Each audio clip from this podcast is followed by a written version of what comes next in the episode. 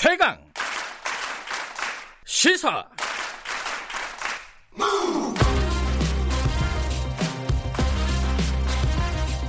지금 여러분께서는 김경래 기자의 최강 시사를 듣고 계십니다. 네, 코로나19를 좀 정리해 보겠습니다. 지금 국면이 좀 바뀌는 분위기인 것 같죠. 그 전 세계 확진자 수는 70만 명이 넘었다고 합니다. 우리나라는 어 조금 뭐 소강 상태라는 얘기도 있지만 그 신천지 쪽 그쪽을 제거하면은 이건 좀 착시 효과다. 여전히 조금씩 조금씩 늘고 있다. 이런 얘기도 나오고 있고요. 장기전에 대비해야 된다. 어, 라는 전문가들의 지적도 있습니다. 지금 상황에서 우리는 어떤 대처를 해야 되는지 그리고 어, 시민 여러분들은 굉장히 좀 피로감 같은 것들이 있지 않습니까? 이런 부분들을 좀 얘기를 해보겠습니다. 오늘 특별히 두 분을 모셨습니다. 어, 먼저 대한병원협회 감염병 대응 실무단장이십니다. 명지병원 이왕준 이사장님 안녕하세요. 네, 안녕하세요. 그리고 범학계 코로나19 대책위원회 자문위원이었던 엄중식 가천대 길병원 감염내과 교수님 나와 계십니다. 안녕하세요. 안녕하십니까? 예. 어, 일단 뭐 팬데믹 상황이 지나 어, 발표가 나고 나서 상당히 시간이 흘렀어요. 그러면서 이게 좀 장기화 국면으로 어쩔 수 없이 가게 되는 거 아니냐. 어, 종식이라는 건 도대체 언제 오는 것이냐. 여러 가지 좀 고민들이 있습니다. 이 피로감도 있고 이게 엄, 어, 이, 이 이사장님께서 먼저 좀 말씀을 해주세요. 지금 언제쯤 종식이란 말을 써도 되는 건가요? 그게 가능한 건지 어, 전망을 어떻게 봐야 되는 건지 전문가분들 입장을 예. 일단 첫 번째로 미국하고 유럽이 지금 이제 뭐 굉장히 난리 국면으로 이제 접어들고 있는데 네.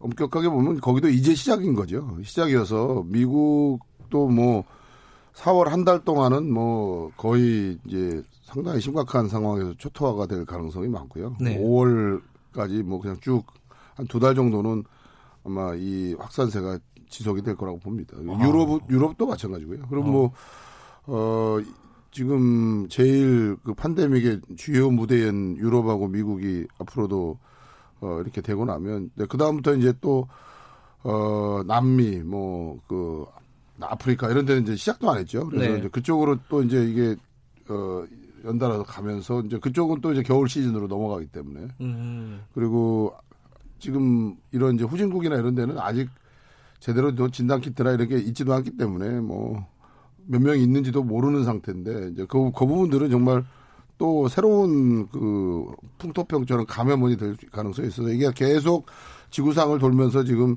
도미노 현상으로 네. 이 현상이 뭐 연말 내년까지도 어, 계속 지속될 가능성이 많기 때문에 이건 이제 메르스하고는 굉장히 좀 다른 상황이어서 어, 각 나라마다 소강 상태를 어느 정도 어, 예상을 할 수 있겠지만 그 소강 상태가 절대 종식이 아니고요. 잠시 소강이 됐다가 또 어떤 계기로 또 이게 어, 증가가 되거나 또 폭발할 수 있는 이런 예. 이런 국면이라고 이해를 하셔야 될 것 같습니다. 그러면 우리나라는 어떻습니까?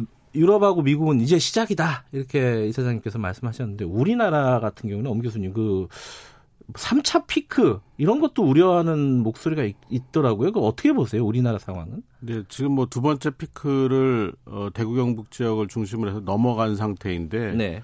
어, 이제 세 번째 피크를 막기 위해서 굉장히 노력들을 많이 하고 있죠. 그런데 세 번째 피크는 어디서부터 오겠느냐?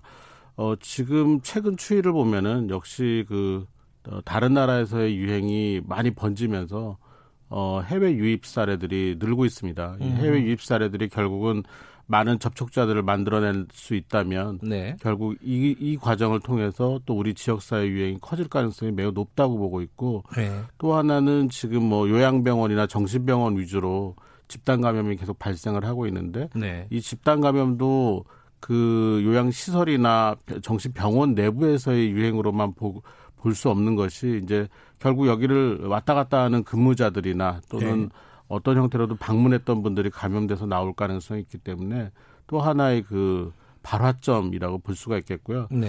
결국에는 그 팬데믹 상황이라는 것이 전 세계적인 유행이 끝이 나지 않으면 우리나라도 안전할 수가 없는 것이고 또 하나는 그 이왕준 이사장님 말씀하신 것처럼 이게 네. 계절성 추이를 가지고 계속 반복되는 그런 양상이거나 또는 이제 토착화되는 그런 상황이 되면 어, 사실 종식을 기대하기는 어렵다고 보고 있습니다.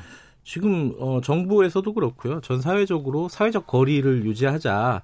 뭐 사회적 거리가 아니라 물리적 거리다 이렇게 얘기하시는 분들도 있지만은 어쨌든 그 거리를 유지하자는 움직 얘기들은 있는데 실제로 어, 주말에 보셨겠지만은 그렇게 뭐 긴장감이 전체적으로 높거나 그러지는 않습니다. 왜냐하면은 어, 환자 숫자가 확진자 숫자가 약간 뭐 정체돼 있다라고 할까요? 확 줄지는 않았지만 한 100명 선을 계속 유지하고 있잖아요.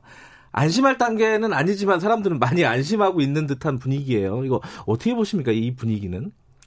글쎄 뭐 제가 볼 때는 안심을 해서가 아니고요. 네. 어 이게 이제 상대적으로 어떤 거리두기에 대한 피로감이나 음. 그거에 대한 이제 이 익숙해지는 일상화, 새로운 음. 일상화가 되면서 지금 어, 거꾸로 이제 과거와 같이 이렇게 그 일방적으로 집에 머물러 있거나 대면을 기피하는 게 아니고 어, 나름으로 이제 본인들의 어떤 활동이랄까 그 생활을 꾸려나가는 그런 방식으로의 지금 어, 전화가 지금 이루어지고 있는 거 아닌가. 음. 이제 이런 느낌을 저는 거꾸로 봤습니다. 왜냐하면 사실 우리가 지금 그 1월 20일 날첫 확진자가 나왔지만 네. 어, 이적 사회적 거리두기를 지금 음, 나름대로 이게 세게 시작하고 진행한 거는 5주밖에 되지 않습니다. 네.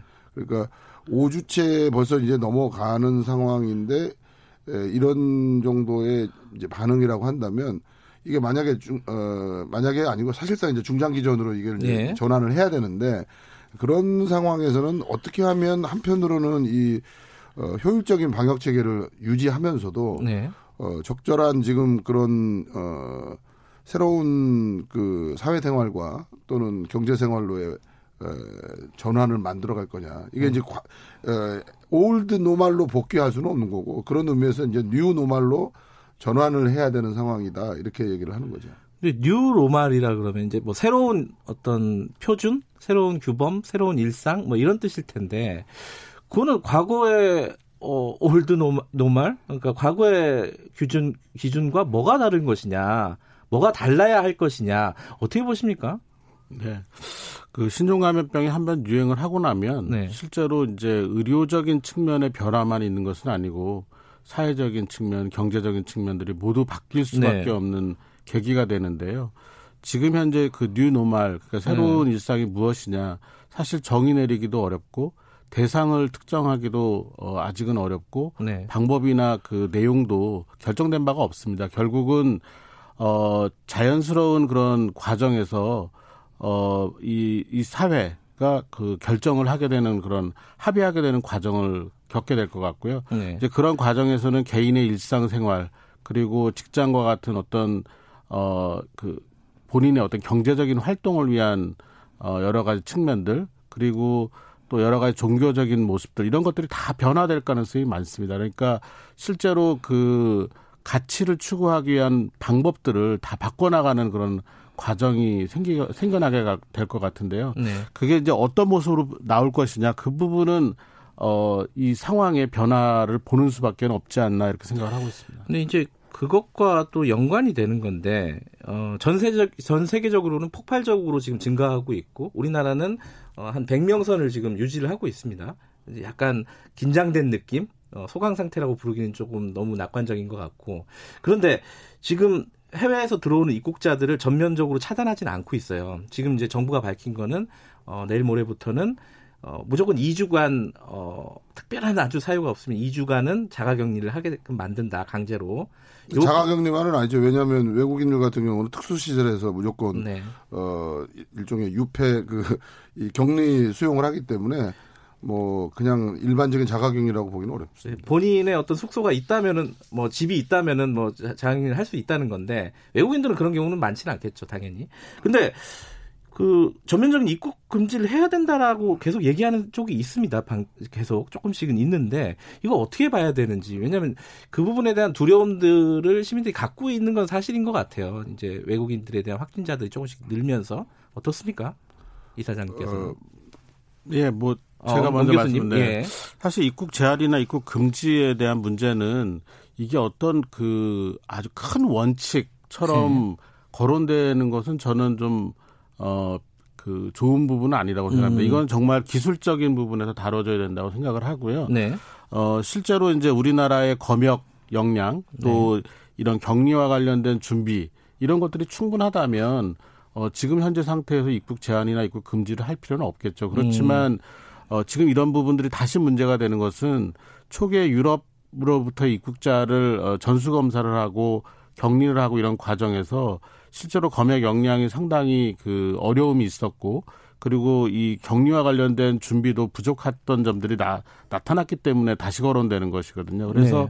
이 부분은 그런 준비와 어, 어떤 역량의 상황에 따라서 충분하다면 입국 제한이나 입국 금지를 할 필요가 없다고 생각을 하고 네. 만약에 그렇지 않고 어, 이런 역량을 좀 더 확대하고 또 이 준비를 할 시간이 필요하다라고 하면 기술적으로 입국 제한이나 입국 금지를 하는 것이 저는 바람직하다고 생각합니다. 지금 상황은 어떤 거라고 보세요? 그러니까 지금 뭐 제가 볼 때는 입국 예. 어, 금지에 지금 거의 준하는 정도의 이제 일단 이제 강력한 그렇죠. 지금 예. 나름의 통제를 일단 들어간 거는 네. 어, 당연한 거로 생각하고요. 더군다나 이렇게 폭발적인 해외 증가가 되는 상황에서는 일단 그거를 막아야 되는 게 제일 중요하니까. 네. 그거를 어떤 이게 제일 어떤 방식으로 하는 가가 가장 효율적이냐? 네. 그다음에 그거를 우리가 감내할 수 있는 우리의 실질적인 능력과 그 검역 상황을 어떻게 만들어갈 것이냐 이런 관점에서 조금 더 전문적으로 논의가 필요하다고 말씀을 하는 것 같고요. 네. 우리가 이제 아까 그 뭐 뉴노말 얘기하면서 자꾸 이제 사람들이 과연 뭘까 이럴 때뭐 너무 이제 추상적이고 아주 거창한 얘기를 하기 전에 일단 두 가지 정도만 얘기를 해보면 어좀 우리 상상력이 굳혀야 될것 같아요. 첫 번째로는 이제 해외 여행 내지는 해외에 나가는 거가 과연 연내에 가능이나 하겠느냐. 음. 뭐 저한테 제일 많이 물어보는 분이 여름 휴가 이 계획 다 맞아요, 어떻게 해야 맞아요? 맞아요. 이러는데 예. 지금 분위기로서는 여름 휴가가 라는 이름으로 지금 해외에 출국하거나 돌아다닐 수가 있는 것 자체가 가능하겠느냐. 음. 왜냐면 이게 지금 뭐 4월, 5월 가면 6, 7월 벌써 되는데 그때 되면 얼마나 해외 여행이 갔을 때 이러저런 이제 그 절차와 과정이 복잡하고 여차하면 또 어 뭐 또 14일간 어디 격리돼야 되고 이런 그렇죠. 이런 상황이라고 그러면 아니 그런 상황을 불편을 감수하고 누가 가겠냐는 거예요. 그래서 음. 이미 이제 정말 그 필요 불급한 어떤 교역이나 뭐 어떤 그런 공무적인 거가 아니고는 네. 이제는 그 더 이상의 해외 여행이나 이런 거를 당분간 상상하기가 어려운 거죠. 당분간이 어디까지냐라고 생각해 보면 또 그다음에 우리 상상력이 있는 거고요. 또 하나가 이제 당장 지금 다음 주부터 이제 계약인데 네. 그럼 설령 계약을 두 주를 더 연기를 한다던 치더라도 예. 그러면 두 주 연기해서 시간을 벌었더라도 그러면 그러면 두 주 후에 또 어떻게 하겠냐는 거예요. 근데 음. 우리가 과연 학교를 안 가는 걸 가지고 어, 새로운 방식의 교육 시스템을 지금 만들었느냐? 네. 그걸 준비한 바가 있느냐? 뭐 그래서 어 전부 다 이걸 이제 무슨 어, 화상이나 뭐 이런 거로 지금 하자고 그랬더니 그거가 안 되는 애- 아이들은 그러면 PC방 가야 되는데 PC방 가면 PC방이 또 하나의 오염에 저 그다음에 학원이 또 오염에 또이 예. 온상이고 이러다 보니까 당장 지금 교육 문제 하나만 하더라도 네. 과연 우리가 어떤 방식의 중장기적인 형태의 사회적 거리두기와 이 방역 구조를 유지하면서 일상적 교육 체계의 전환을 만들어갈 거냐에 대한 사회적 합의, 사회적 논의를 빨리 시작을 해야 된다는 거죠. 근데 중장기적인 게 문제가 아니라 다음 주면 벌써 개학입니다. 4월 6일. 어, 어, 지금 엄 교수님께서는 어떻게 보십니까? 지금 약간 논쟁적인 부분인 것 같은데. 네, 지금 그 국내 유행 양상, 특히 확진자가 네. 발생을 하고 또 그 확진자들이 어디서 나오는지를 보면은 네. 사실상 개학은 4월 중에는 어렵지 않느냐. 아, 의- 4월 중에 예. 어렵지 않느냐? 뭐 의료적인 아. 측면이나 방역적인 측면에서는 당연히 지금 현재 어, 개학은 어, 불가능한 상황이라고 보고 있습니다. 물론 이제 그래요. 이게 사회적 합의에 의해서 일정한 피해를 감수하고라도 해야 되겠다라고 결정을 하면 모르겠지만 지금 현재 유행 상황을 보면은 개학은 더 미뤄져야 된다고 보고 있습니다. 이사, 이사장님께서도요? 네, 뭐 제가 볼때 어, 두주 정도는 아마 필연적으로 미뤄질 것 같고요. 문제는 그러면 이제 그 안에 또 선거도 있고 한데 예. 그럼 두 주를 미루더라도 그럼 그 두 주 후에는 어떻게 할 거냐? 네. 그러니까 지금부터 두 주를 미룬다. 그럼 4월 20일이면 앞으로 한 3주 남았지 않습니까? 네. 우리 사회가 3주 안에 그 다음에 그러면 이건 계약 뿐만이 아니고 그 다음 자녀 수업이나 학사 일정을 어떻게 할 것인가에 대한 사회적 합의를 음. 단지 저 정책 당국에서 미룬다의 문제가 아니고 그 현- 현장에 있는 교사부터 이 중간에 있는 모든 그 역량과 그 소스들이 다 모여서 어, 어떻게 이거를 재편할 건가에 대한 신속한 논의와 합의가 있어야 될 거라고 생각합니다. 아마 이르면 오늘 교육부에서 발표가 있을 것 같습니다. 순차적으로 어, 온라인 계약을 할 것인지 아니면은 뭐 정상적으로 6월, 4월 6일날 계약을 할 것인지. 어쨌든 지금 상황에서는 엄 교수님께서는 4월 계약도 좀 난망한 상황이다 이런 말씀이시네요. 근데 일각에서는 그런 얘기를 해요. 이게 장기전에 대한 얘기인데요.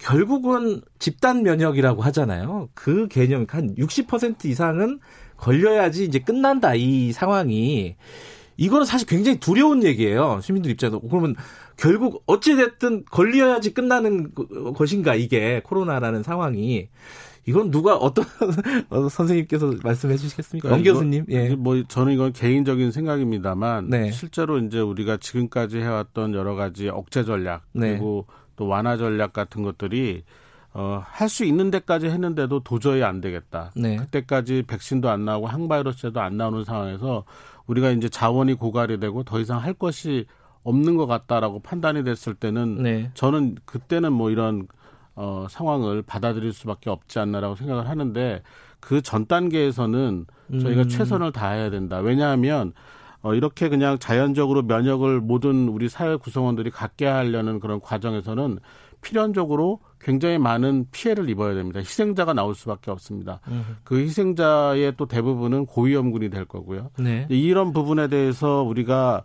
어, 받아들일 수 있겠는가. 음. 어, 그런 어떤 끝까지 노력을 다 하지 않은 상태에서 그런 피해를 그냥 고스란히 네. 어, 사회가 받아들이는데 합의할 수 있겠는가. 네.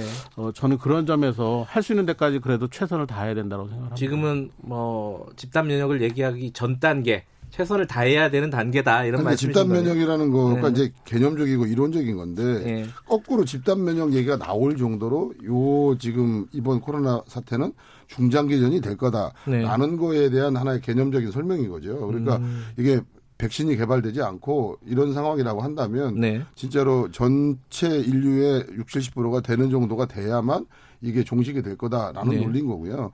뭐 저 백신이 빨리 개발이 되면 좀 더 빨라지겠죠. 문제는 그러면 거기까지 가는 중장기전에서 이태리처럼 의료 역량을 초과하는 이런 큰 그 아웃브레이크가 벌어지게 되면 결국 그거를 수용하지 못한 사람들은 그냥 다 어, 집에서 어, 돌아가셔야 되는 이런 이제 음. 속수무책의 상황이 되기 때문에 지금 상황에서는 그 집단 면역이 이루어지는 그 중장기적인 길을 가면서도 절대로 우리가 통제할 수 없는 상황을 만들지 않게 하기 위해서 음. 우리가 지금 완화 전략도 쓰는 거고 어, 우리가 지금 의료 역량이 감내 가능한 예. 지속 가능한 구조로 만들어서 그 안에서 그래도 통제할 수 있고 우리가 수용할 수 있게끔 가자. 이게 이제 기본적인 논리가 되는 거죠. 우리 지금까지 이제 방역의 어떤 평가를 한다면은 어 이게 좀 상대적으로 다른 나라에 비해서 굉장히 뭐랄까 점수가 높다. 라고들 많이 평가를 합니다. 하기는. 근데 이제 엄 교수님 보시기에 그래도 우리가 좀 미진했던 부분은 뭐고 앞으로 어 전략을 세울 때 유심히 어떤 바라봐야 될 부분 그건 어떤 부분이라고 보세요? 뭐 아직까지는 네. 거시적으로 네. 보면은 전, 전체적인 방역이 그 틀어졌다고 보기는 어렵고 네. 또 어느 정도 효과를 갖고 있는 것도 사실인 것 같습니다. 그렇지만 미시적으로 보면 여전히 문제점들이 많은 게 첫 번째는 그 특히 중앙 정부와 지자체의 역량이 네. 어 저희가 전문가들이 보기에 충분하다고 보고 있지 않고 또 음. 그 지자체하고 중앙정부가 어떤 의견의 그 갈등이 생겼을 때 어떤 형태로 의사결정을 할 건지에 대한 약속이 안 되어 있는 것 같습니다. 그래서. 자꾸 그 어떤 혼란 같은 것들이 유발이 됐던 상황들이 있었고 어느 정도 지금 정리가 됐지만 만약 대구 경북 같이 대량 환자가 발생했을 때는 또 똑같은 상황이 생길 수 있다라는 점이고 또 하나는 의료기관들의 역할에 따른 분류가 아직 끝났다고 보기가 어렵습니다. 그러니까 네. 중증 환자를 어디서 보고 그리고 그렇지 않은 환자들을 어디서 맡아서 볼지에 대한 그 분류 작업이나 또는 음. 병상의 준비나 이런 것들이 좀 미진한 부분들이 있기 때문에 뭐 이런 부분에 대한 보완이 필요하고 그다음에 자원 관리입니다. 지금 이제 길어지면서 여러 가지 개인 네. 보호구를 네. 비롯한 자원들이 다 부족하게 될 텐데 이것들을 어떻게 어, 원활하게 공급할 것인가에 대한 준비가 필요합니다. 컨트롤 타워 말씀도 하셨는데 현장에서는 어떻습니까, 이사장님? 지금 어, 어떤 인력 상황이라든가 이런 지휘 체계라든가 이런 것들이 원활합니까? 일단 뭐 아까 그 방역 과정에 대한 평가를 얘기할 예. 때 저희는 뭐, 뭐 다른 거보다도 다른 나라보다 비교할 수 없는 조건이 저희가 메르스를 5년 전에 겪었다는 거죠. 그래서 음. 메르스는 저희 나라만 겪은 거 아니겠습니까? 중동 이외에서는 네. 그러다 보니까 이제 그 메르스의 어떤 그 교훈이랄까 어쨌든 그 학습 효과가 네. 그래도 그나마 상대적으로 우리가 이번에 아주 발빠르게 대응하거나 또는 특히 현장에서 자발적으로 이런 문제들을 대응하게 되는데 굉장히 중요한 하나의 말 그대로 그 예방주사 역할을 했던 측면이 있기 때문에 뭐 그거를 빼놓고 어 얘기하기는 굉장히 어려울 네. 것 같아요. 그래서 그걸 겪은 나라와 겪지 않은 나라는 근본적으로 초반에 이걸 대응하거나 네. 어 기본적인 긴장감 자체가 다르다고 볼 수가 있는 거고요.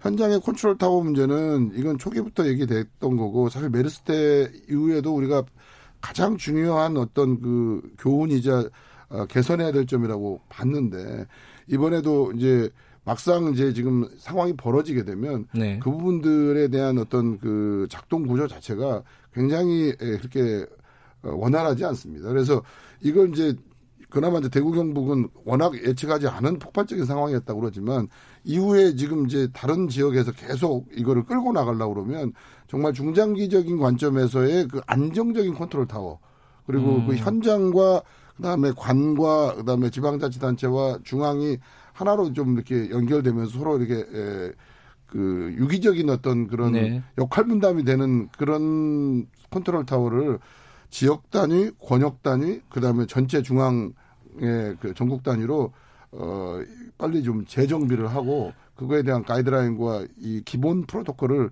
빨리 지금 합의를 해야 될 그런 상황이라고 생각합니다. 어, 뭐 시간이 많지가 않아서요. 마지막으로 엄 교수님께서 국민들에게 지금 좀 피로감이 많지 않겠습니까? 뭐 장기전이라고 하니까 더 지금 뭐랄까 그 피로감이 가중되는 느낌도 있는데 좀 당부의 말씀 한 말씀 좀 듣고 마무리하죠.